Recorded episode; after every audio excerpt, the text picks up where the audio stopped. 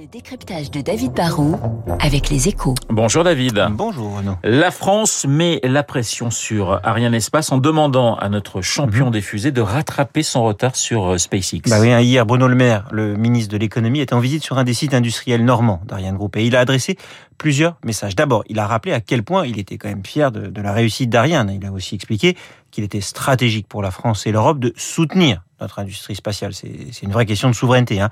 Mais le ministre qui a promis que la France allait continuer d'investir massivement pour soutenir cette filière n'a pas eu que des compliments, hein, puisqu'en creux, il a aussi reconnu que la France avait sous-estimé Elon Musk et son projet SpaceX, et que du coup, bah, aujourd'hui, il fallait être clair, on était en retard. Hein. Alors comment la France veut-elle essayer de, de, combler ce retard? En fait, Bruno Le Maire a fixé une ambition et une méthode. Hein. L'ambition, c'est que d'ici 2026, on doit être capable, nous aussi, de disposer, comme SpaceX, d'un micro-lanceur réutilisable, c'est-à-dire une fusée qui pourra revenir sur Terre, être rechargée et repartir. Hein. Ça doit permettre d'être à la fois plus économe, mais aussi plus rapide, car forcément, on n'aura pas besoin de tout reconstruire à chaque fois. Ça doit nous permettre, en fait, au final, d'être plus compétitifs dans l'accès à l'espace. Et pour atteindre cet objectif, qui est déjà une réalité chez SpaceX, qui dispose d'une grosse fusée réutilisable, la France compte sur Ariane Group, mais pas seulement. Hein. Les pouvoirs publics ont aussi décidé de mettre un peu de concurrence, de soutenir des startups.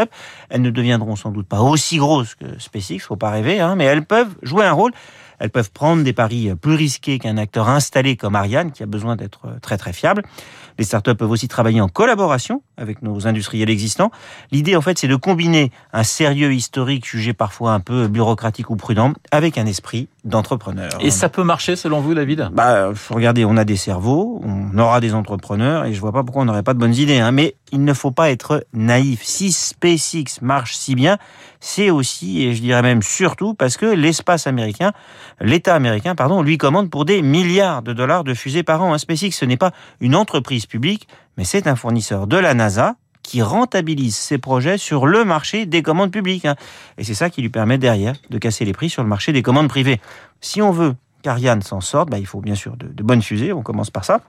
Il ne faut pas passer à côté des innovations, comme les lanceurs réutilisables, les mini-lanceurs ou les constellations de satellites, mais il faut aussi que l'Europe s'engage à la fois en finançant Ariane, qui est un projet européen et pas que français, mais il faut surtout que l'Europe privilégie la solution européenne pour ses lancements institutionnels. Hein. Ça ne servirait à rien d'avoir des fusées si derrière on préfère demander à SpaceX de mettre en orbite nos satellites européens. Ariane doit être au rendez-vous technologiquement, mais les grands clients étatiques européens aussi doivent être au niveau en passant des commandes massives à notre lanceur de satellite. Voilà la fusée Barreau qui est prêt à décoller ce matin. Le décryptage de David, comme euh, évidemment tous les matins sur l'antenne de Radio Classique. Dans une petite minute, le journal de 8 heures.